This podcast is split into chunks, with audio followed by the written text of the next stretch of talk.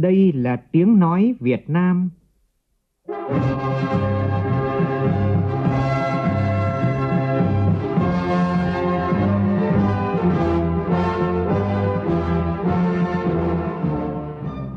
là tiếng nói Việt Nam, phát thanh từ Hà Nội, thủ đô nước Cộng hòa xã hội chủ nghĩa Việt Nam.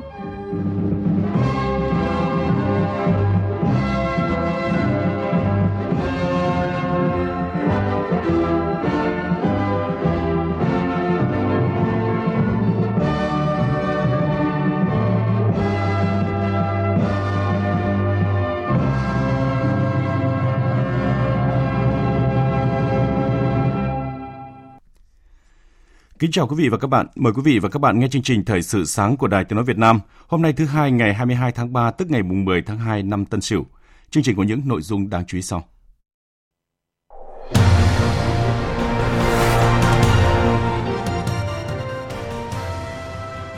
Thành phố Hà Nội sáng nay tổ chức công bố các đồ án quy hoạch phân khu đô thị nội đô lịch sử tại các quận Hoàn Kiếm, Ba Đình, Đống Đa và Hai Bà Trưng. 10 gương mặt trẻ Việt Nam tiêu biểu, 10 gương mặt trẻ Việt Nam triển vọng năm 2020 được tuyên dương tối qua tại Hà Nội. Chương trình đã góp phần phát hiện tài năng trẻ, thu hút sự quan tâm của toàn xã hội trong việc giáo dục bồi dưỡng thế hệ trẻ. Thành phố Hồ Chí Minh từ hôm nay triển khai tiêm vaccine phòng COVID-19, trong khi đó tỉnh Quảng Ninh tạm dừng hoạt động của các chốt kiểm soát COVID-19 ra vào địa phương từ 0 giờ sáng nay. Trong phần tin thế giới, chính phủ Philippines cho biết sẽ tiếp tục giám sát hơn 220 tàu Trung Quốc xuất hiện gần một dạng san hô trên Biển Đông. Bộ trưởng Ngoại giao Nga bắt đầu chuyến thăm Trung Quốc trước việc trục quan hệ tam giác Mỹ-Trung Nga bất ngờ nổi sóng tuần qua khi Tổng thống Joe Biden công kích hai quốc gia còn lại.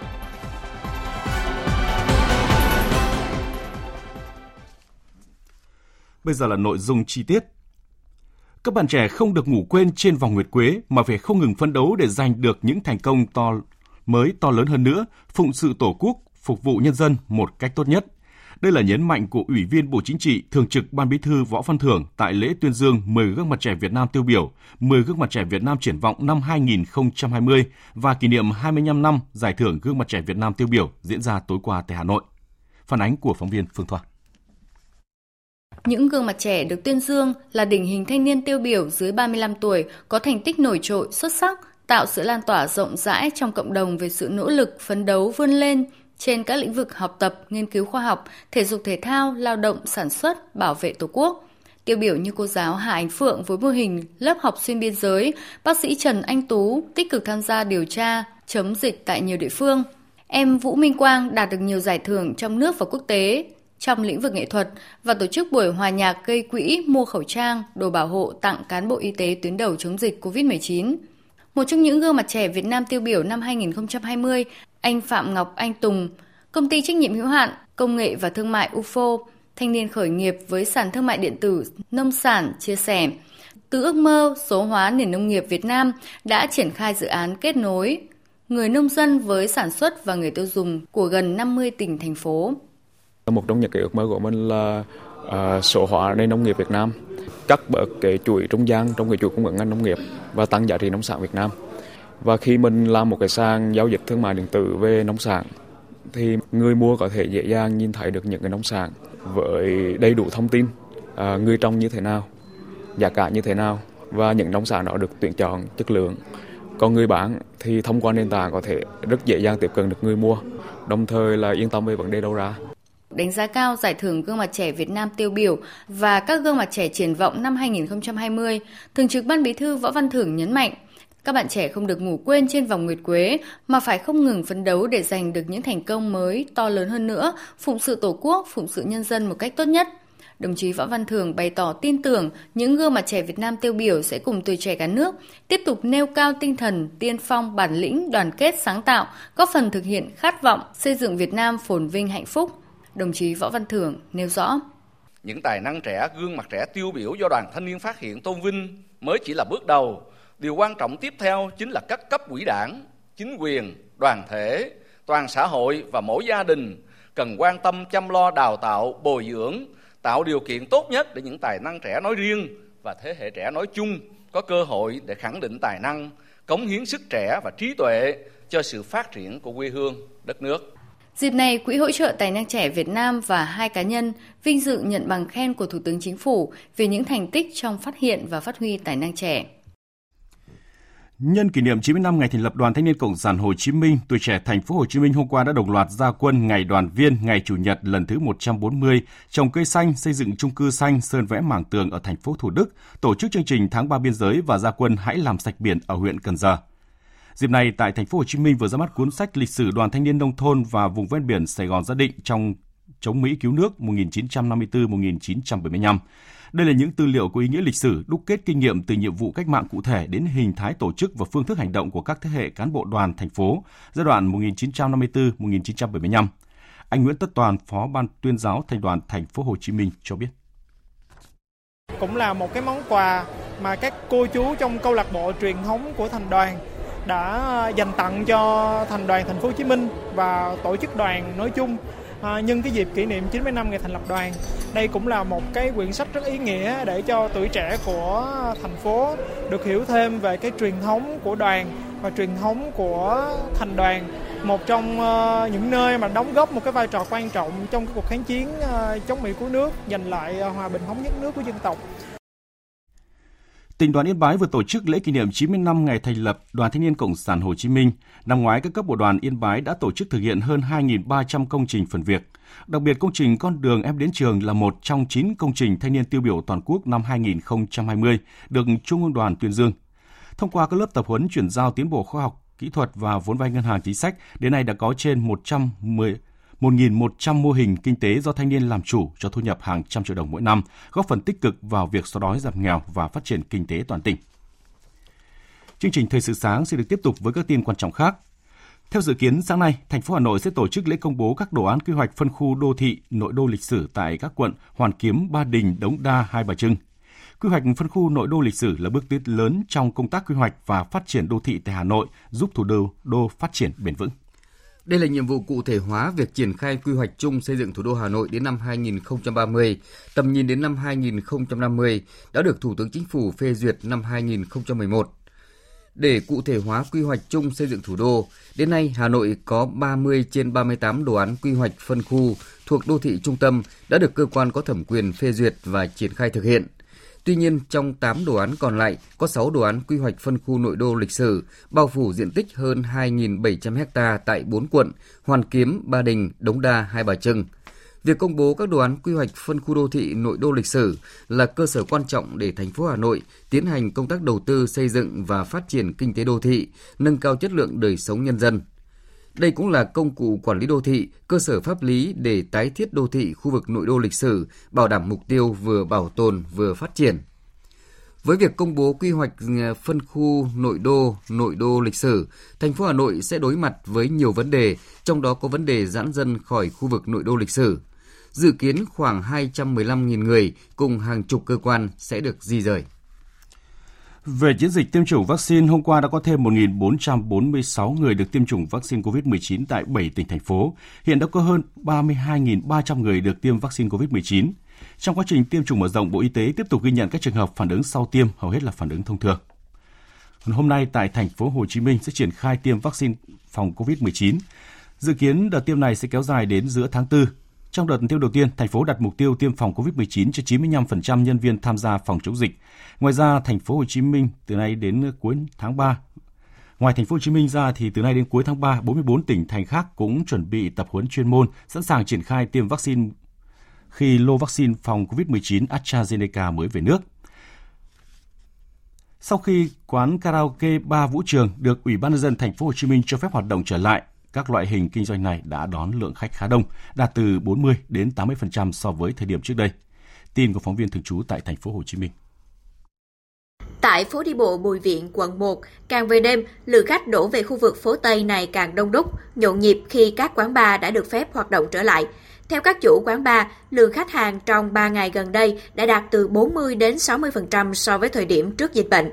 Chị Lê Thị Hồng Liễu, quản lý quán bar Monaco trên đường Bùi Viện cho biết. Do là hai ngày qua là cũng rơi vào thứ bảy chủ nhật á, nên là cái lượng khách nói chung là tầm hoạt động cũng rất là náo nhiệt ở khu phố Bùi Viện. Khách giãn lai rất là đông, hoạt động kinh doanh thì nói chung là em cũng cảm thấy là nó duy trì lại được khoảng 40 đến 50 phần trăm so với tình trạng trước đây. Tương tự, các quán karaoke tại thành phố Hồ Chí Minh cũng đã nhộn nhịp trở lại sau thời gian dài đóng cửa do dịch bệnh. Anh Nguyễn Minh Phúc, quản lý quán karaoke trên đường Nguyễn Cư Trinh, quận 1 cho biết, trong hai ngày cuối tuần, lượng khách tới rất đông, thậm chí khách phải chờ khá lâu mới đến lượt. Quán vẫn duy trì các hình thức phòng chống dịch để đảm bảo an toàn trước dịch bệnh COVID-19. Lượng khách trong hai ngày qua thì nó cũng ổn, khách cũng mong chờ nhiều từ Tết tới bây giờ rồi. Lượng khách thì nó đạt khoảng 80% so với ngày thường. Chúng tôi, tất cả nhân viên thì đeo khẩu trang hết, thì mỗi lần khách hàng vô sẽ có đo nhiệt độ. Căn cứ diễn biến dịch COVID, bệnh COVID-19 trên địa bàn tỉnh và các tỉnh, thành phố giáp danh đã được kiểm soát, Quảng Ninh chỉ đạo Ủy ban nhân dân các huyện Quảng Yên, Uông Bí, Tiên Yên và thành phố Hạ Long tạm dừng hoạt động của các chốt kiểm soát COVID-19 đối với các phương tiện ra vào tỉnh Quảng Ninh từ 0 giờ sáng nay. Đây là các chốt tại các cửa ngõ ra vào tỉnh, giáp danh với các tỉnh Bắc Giang, Lạng Sơn, thành phố Hải Phòng. Các hoạt động kinh doanh có điều kiện cũng được mở lại trên cơ sở thực hiện nghiêm túc các chỉ đạo của Trung ương và của tỉnh về công tác phòng chống dịch COVID-19 trong trạng thái bình thường mới như khuyến cáo 5K của Bộ Y tế. Riêng đối với thị xã Đông Triều, người đứng đầu địa phương sẽ căn cứ tình hình của từng địa phương uh, giáp danh để có quyết định cụ thể. Về công tác trục vớt tàu chở cho bay chìm trên biển Mũi Né, tỉnh Bình Thuận cách đây gần một tuần. Đến hôm qua thì chủ tàu Bạch Đằng SG 8981 phối hợp với lực lượng chức năng triển khai hút dầu trong tàu. Hôm qua, toàn bộ gần 4.000 lít dầu DO lẫn nước đã được hút hết khỏi tàu Bạch Đằng. Quá trình triển khai hút dầu được đảm bảo, không xảy ra sự cố tràn dầu. Đây là một bước quan trọng trong quá trình trục vớt tàu, đảm bảo an toàn môi trường biển. Ngoài dầu và hàng hóa, trên tàu còn hơn 1.500 tấn cho bay. Tuy nhiên, toàn bộ số cho được chứa trong các thùng chuyên dùng, bảo đảm độ kín tuyệt đối nên không có nguy cơ ảnh hưởng đến môi trường. Trước đó thì tàu Bạch Đằng đang trên hải trình từ Bình Thuận đi Đồng Nai, bất ngờ chìm, hiện chưa rõ nguyên nhân. Công an phường Tây Tịu, quận Bắc Từ Liêm, thành phố Hà Nội vừa phát hiện một hộ dân trồng cây anh túc tại vườn nhà. Công an phường Tây Tựu phát hiện tại vườn nhà ông Đặng Trần Thành, sinh năm 1969, trú tại tổ dân phố Thượng 1, phường Tây Tựu, quận Bắc Từ Liêm, thành phố Hà Nội, đang trồng nhiều cây anh túc. Tại thời điểm phát hiện, lực lượng công an kiểm đếm có 365 cây cao gần 1 mét, nở hoa, một số cây đã có quả. Ngay sau đó, Công an quận Bắc Từ Liêm đã tiến hành lập biên bản phá rỡ khu vườn trồng cây anh túc, đồng thời thu giữ niêm phong số tăng vật. Tại cơ quan công an, ông Đặng Trần Thành khai nhận mua số cây giống này trên mạng xã hội và trồng với mục đích lấy cây dùng ngâm rượu. Hiện Công an quận Bắc Từ Liêm đang tích cực điều tra làm rõ để xử lý nghiêm theo quy định của pháp luật. Đồng bằng sông Cửu Long đang bước vào cao điểm của mùa khô. Dù năm nay mùa mưa được dự báo đến sớm hơn, nhưng mùa khô ít nhất còn kéo dài hơn một tháng nữa, chứ nguy cơ cháy rừng được dự báo vẫn còn rất cao. Các đơn vị làm công tác quản lý bảo vệ rừng trên địa bàn tỉnh Cà Mau đang gấp rút triển khai các công tác phòng cháy chữa cháy rừng. Tại vườn quốc gia U Minh Hạ, tỉnh Cà Mau, thời điểm này mực nước dưới kênh mương cũng bắt đầu cạn dần, hệ thống dây leo đã bắt đầu khô héo.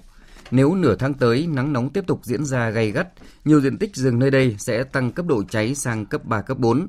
Ban giám đốc vườn quốc gia U Minh Hạ đã cho xuống các chốt trạm phân công cán bộ chiến sĩ trực phòng cháy chữa cháy 24 trên 24 giờ, đồng thời thường xuyên tổ chức luồng rừng nhằm kịp thời phát hiện các trường hợp vào rừng ăn ong, săn bắt cá, động vật hoang dã trái phép dẫn đến nguy cơ xảy ra cháy rừng. Xã Khánh Bình Tây Bắc hiện đang quản lý gần 600 hecta rừng, do rừng ở đây chủ yếu giao cho người dân quản lý nằm xen kẽ với đất sản xuất nông nghiệp, nên nguy cơ xảy ra cháy là rất cao. Hiện tại, xã đang phối hợp tích cực với các lực lượng có liên quan và người dân triển khai quyết liệt công tác phòng chống cháy rừng theo phương châm 4 tại chỗ và phòng là chính. Theo Trung tâm Dự báo Khí tượng Thủy văn Quốc gia, chiều qua không khí lạnh đã ảnh hưởng đến một số nơi ở phía Tây Bắc Bộ và Bắc Trung Bộ. Chiều tối qua trên địa bàn xã Trà Nưa, huyện Nậm Pồ, tỉnh Điện Biên xảy ra một trận mưa đá lớn. Lượng đá rất dày, nhiều hạt đá to ghi nhận cỡ từ 2 đến 3 cm gây thủng mái nhà của một số hộ dân khu vực bản Nại, Ín. Nhiều diện tích hoa màu cũng bị hư hại. Do thời điểm xảy ra mưa đá vào chiều tối nên đến sáng nay chính quyền địa phương mới thống kê thiệt hại. Tương tự tại thành phố Lào Cai, mưa kéo dài khoảng 5 phút với những hạt mưa đá có đường kính 0,5 cm. Rất may mưa đá với cường độ nhẹ, hạt mưa rơi thưa nên không gây thiệt hại. Cũng chiều qua trên địa bàn xã Madaway, huyện Đạ Hoai, tỉnh Lâm Đồng đã xảy ra vụ việc xét đánh trúng làm một người tử vong tại chỗ khi đang ở ngoài đồng. Mưa rông và sấm sét cũng gây sự cố mất điện trên hệ thống lưới điện trên địa bàn. Nhiều địa phương thuộc huyện Đạ Hoai, trong đó có trung tâm huyện cho đến thời điểm tối qua vẫn chưa được cấp điện trở lại. Còn bây giờ là thông tin chi tiết thời tiết ngày hôm nay. Ngày làm việc đầu tuần, người dân khu vực Bắc Bộ và Bắc Trung Bộ gặp khá nhiều bất lợi do ảnh hưởng của khối không khí lạnh mạnh tràn về, khiến thời tiết miền Bắc trở rét, một số nơi còn có mưa nhỏ, ảnh hưởng đến việc di chuyển và những người làm việc ngoài trời. Theo dự báo thì ngày hôm nay bộ phận không khí lạnh này tiếp tục ảnh hưởng đến các nơi khác ở khu vực Trung Trung Bộ. Trong sáng nay, ở khu vực phía Tây Bắc Bộ và Bắc Trung Bộ có mưa rào và rông rải rác. Ở khu vực Trung Trung Bộ có mưa, cục bộ có mưa vừa, mưa to và rông. Ở Bắc Bộ và Bắc Trung Bộ trời rét với nhiệt độ thấp nhất từ 15 đến 18 độ, vùng núi có nơi dưới 15 độ. Ngày hôm nay khu vực Hà Nội không mưa, trời rét với nhiệt độ thấp nhất từ 16 đến 18 độ. Còn trên biển, ở Vịnh Bắc Bộ ngày hôm nay gió Đông Bắc mạnh cấp 6, cấp 7, giật cấp 8, cấp 9, đêm gió giảm dần. Khu vực Bắc Biển Đông bao gồm cả quần đảo Hoàng Sa, gió Đông Bắc mạnh cấp 6, cấp 7, giật cấp 8, cấp 9, biển động mạnh, sóng biển cao từ 2 đến 4 mét, gây khó khăn cho hoạt động của tàu thuyền.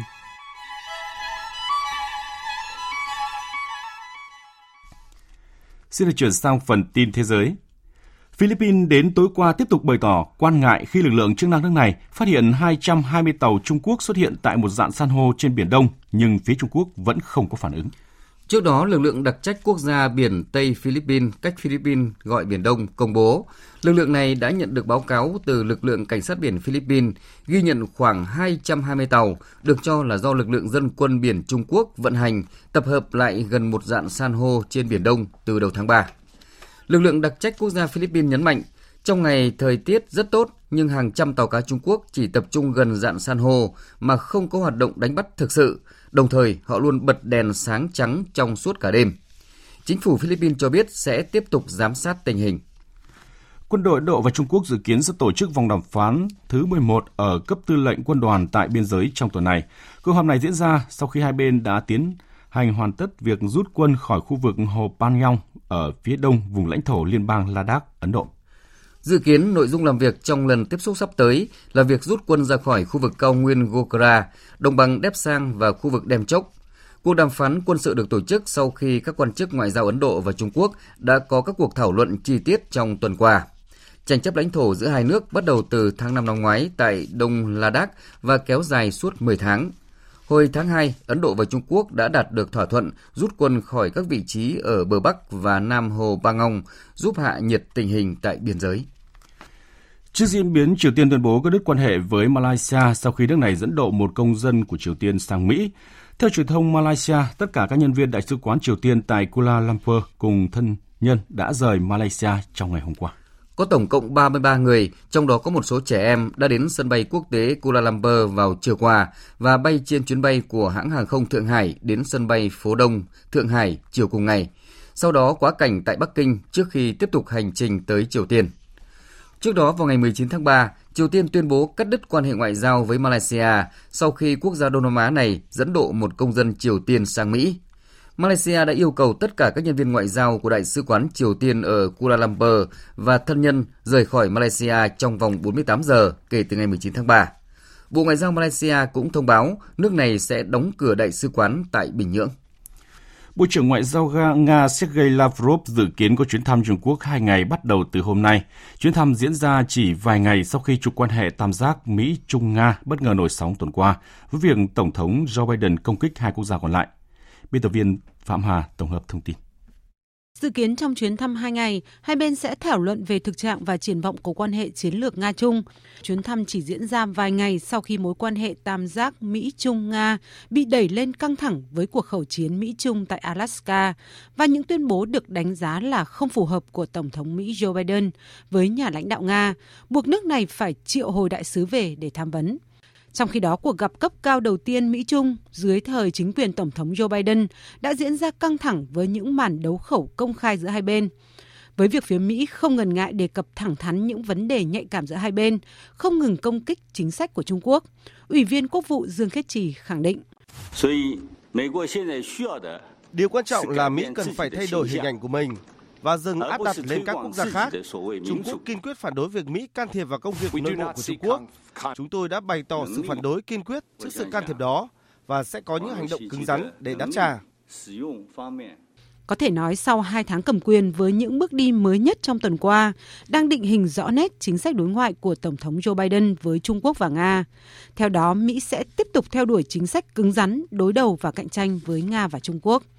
Theo như Ngoại trưởng Mỹ Antony Blinken, Mỹ muốn hướng đến mối quan hệ rõ ràng hơn với các quốc gia. Tôi đã nói rằng mối quan hệ của Mỹ với Trung Quốc sẽ cạnh tranh ở lĩnh vực cần có, hợp tác ở lĩnh vực có thể và đối đầu khi cần thiết. Mục đích của Mỹ là đề cập thẳng thắn về mối quan tâm cũng như các ưu tiên của Mỹ, với mục tiêu là hướng tới mối quan hệ rõ ràng hơn giữa các quốc gia trong tương lai. Về dịch COVID-19, tính đến đêm qua theo giờ Việt Nam, trên thế giới có trên 123 triệu ca mắc COVID-19 và trên 2 triệu 700 nghìn ca tử vong. Mỹ tiếp tục là quốc gia chịu ảnh hưởng nặng nề nhất của đại dịch COVID-19. Hiện nước này đang đẩy mạnh chương trình xét nghiệm vaccine ngừa COVID-19, song số ca nhiễm mới tại nước này vẫn ở mức cao trên 50.000 ca một ngày. Tại khu vực Đông Nam Á, Philippines công bố thêm 7.757 ca mắc COVID-19, cao mức thứ hai kể từ khi dịch bùng phát tại quốc gia này. Còn tại Campuchia, chính phủ nước này thông báo đóng cửa tạm thời toàn bộ trường học các cấp, dạp hát, trung tâm chiếu phim và bảo tàng trên cả nước để ngăn chặn dịch COVID-19 lây lan. Việc thông qua hộ chiếu vaccine hay còn gọi là thẻ xanh kỹ thuật số đang được nhiều quốc gia thành viên Liên minh châu Âu ủng hộ nhằm từng bước phục hồi ngành du lịch, cứu vãn nền kinh tế đã chịu ảnh hưởng nặng nề do dịch COVID-19, cũng như là mở rộng điều kiện tự do đi lại cho công dân EU.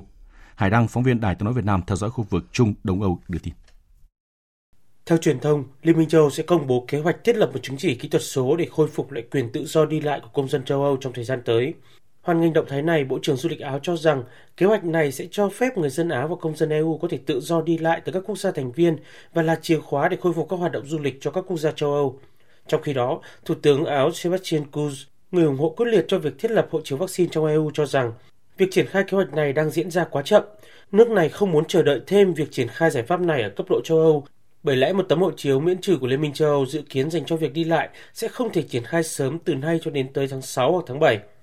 Hiện tại ngành du lịch cung cấp khoảng 27 triệu việc làm ở châu Âu và chiếm khoảng 10% GDP của khối. Nhiều quốc gia thành viên Liên minh châu Âu đã bày tỏ sự ủng hộ cho giải pháp này như Thụy Sĩ, Tây Ban Nha, Hy Lạp, Thụy Điển. Tuy nhiên, vấn đề này vẫn còn nhận được nhiều ý kiến trái chiều từ các quốc gia khác vì cho rằng việc này sẽ dẫn đến thực trạng đối xử không công bằng với các đối tượng công dân khi nó chỉ tạo điều kiện cho một bộ phận thiểu số đã tiêm chủng được phép tự do đi lại, trong khi những đối tượng không được ưu tiên tiêm chủng sẽ phải đối mặt với các biện pháp kiểm dịch chặt chẽ.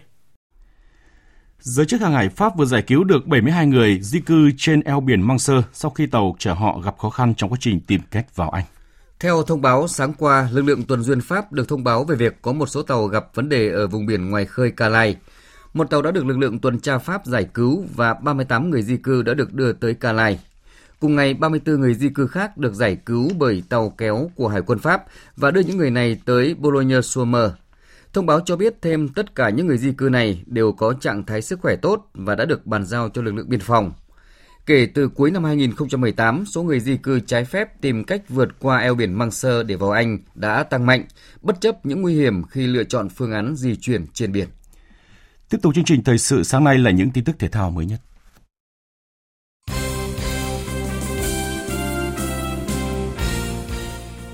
Khởi tranh từ ngày 19 tháng 3, vòng đấu đầu tiên giải bóng đá hạng nhất quốc gia LSV League 2 2021 kết thúc tối qua. Trên sân Kiên Giang thi đấu với 10 người từ cuối hiệp 1, đội An Giang đã để thua 0-1 trước đối thủ Bà Rịa Vũng Tàu bởi bàn thắng duy nhất của cầu thủ Đào Quốc gia ghi ở phút thứ 28. Trên sân vận động Việt Trì, đội Tân binh Phú Thọ cũng bại trận 0-1 trước đội Khánh Hòa khi bất ngờ nhận bàn thua ở phút bù giờ đầu tiên của hiệp 2. Bàn thắng được ghi bởi Trần Lê Duy. Tất cả các trận đấu còn lại đều kết thúc với tỷ số hòa. Đội Cần Thơ hòa đội Công an Nhân dân một đều, đội Đắk Lắk hòa đội Huế một đều, đội Bình Phước hòa đội Quảng Nam không đều và trong trận đấu kết thúc muộn nhất tối qua, đội Phố Hiến hòa đội Long An một đều. Như vậy, sau loạt trận mở màn, Bà Rịa Vũng Tàu và Khánh Hòa FC chia nhau vị trí dẫn đầu bảng xếp hạng khi có cùng 3 điểm và hiệu số cộng 1. Pha đá phản lưới nhà của tiền vệ Norwood bên phía Sheffield cùng bàn thắng phút bù giờ đã giúp Chelsea giành vé vào bán kết FA Cup khi đánh bại đối thủ với tỷ số 2-0. Trong khi đó, MU cũng ngậm ngùi chia tay FA Cup khi nhận thất bại 1-3 trước Leicester tại trận tứ kết FA Cup diễn ra dạng sáng nay. Giành chiến thắng với tỷ số 2-0, Chelsea giành vé đi tiếp. Ở trận đấu tứ kết diễn ra sau đó, Leicester đã đánh bại Manchester United với tỷ số 3-1 trên sân King Power để giành tấm vé cuối cùng vào chơi trận bán kết FA Cup. Dẫn trước tới 3-0 nhưng West Ham lại không thể giành chiến thắng trong cuộc đối đầu với Arsenal tại vòng 29 giải Ngoại hạng Anh. Trận derby giữa West Ham và Arsenal kết thúc với tỷ số hòa 3 đều. Chỉ có một điểm, West Ham bỏ lỡ cơ hội bắt kịp điểm số với Chelsea và gặp bất lợi trong cuộc đua vào top 4. Ở trận đấu diễn ra dạng sáng nay, Aston Villa nhận thất bại 0-2 trước Tottenham Hotspur. Dự báo thời tiết Phía Tây Bắc Bộ sáng có mưa rào rải rác và có nơi có rông, sau có mưa vài nơi gió nhẹ. Trong cơn rông có khả năng xảy ra lốc xét và gió giật mạnh.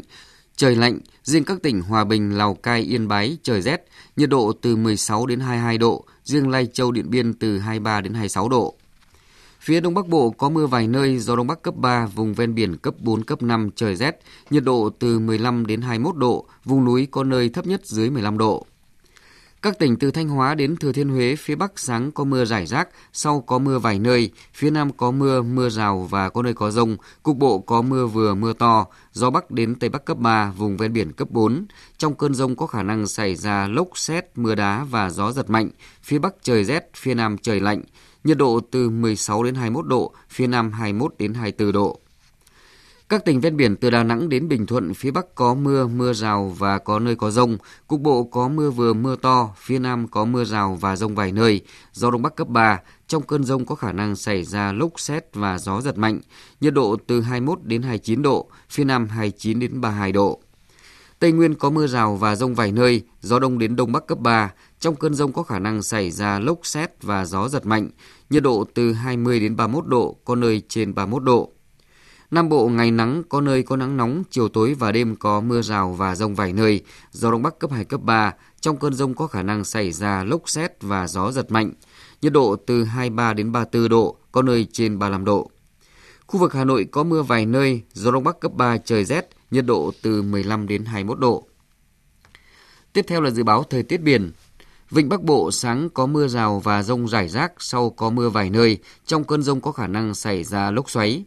Ngày gió Đông Bắc mạnh cấp 6, cấp 7, giật cấp 8, cấp 9, biển động mạnh, đêm gió giảm dần. Vùng biển từ Quảng Trị đến Quảng Ngãi, vùng biển từ Bình Định đến Ninh Thuận và vùng biển từ Bình Thuận đến Cà Mau có mưa rào rải rác và có nơi có rông.